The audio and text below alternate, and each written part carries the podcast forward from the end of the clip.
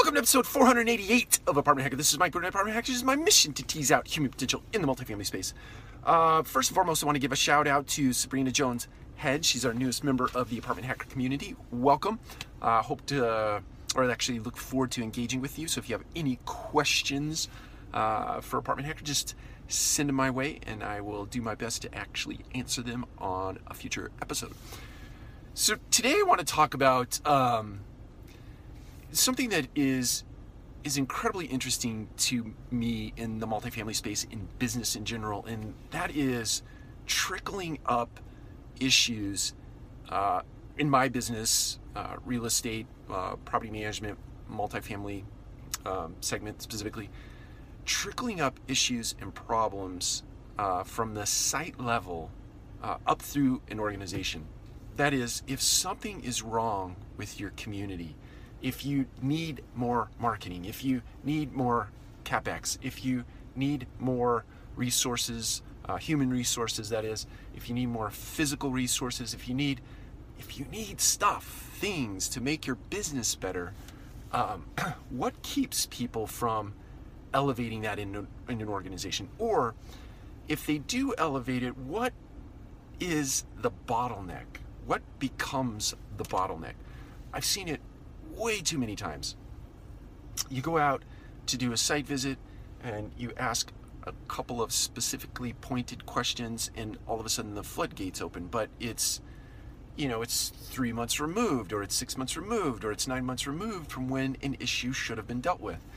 And somewhere in the chain of command uh, the issue gets lost. Either it doesn't get generated in the first place meaning we have blinders on and we just go about our day and we don't we don't bring issues uh, to those who uh, can get things done.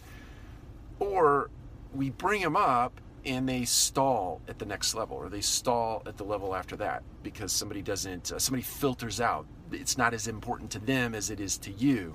And ultimately the asset suffers or the people running the asset suffer.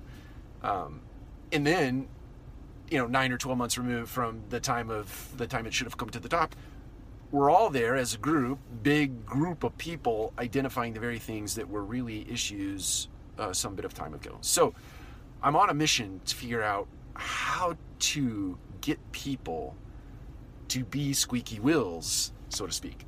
Um, under the premise that there is there should be no fear in that there should be no fear in holding your next level supervisor accountable just as they would hold you accountable. That's okay. That's part of business. And if that higher level supervisor doesn't have the self awareness to understand that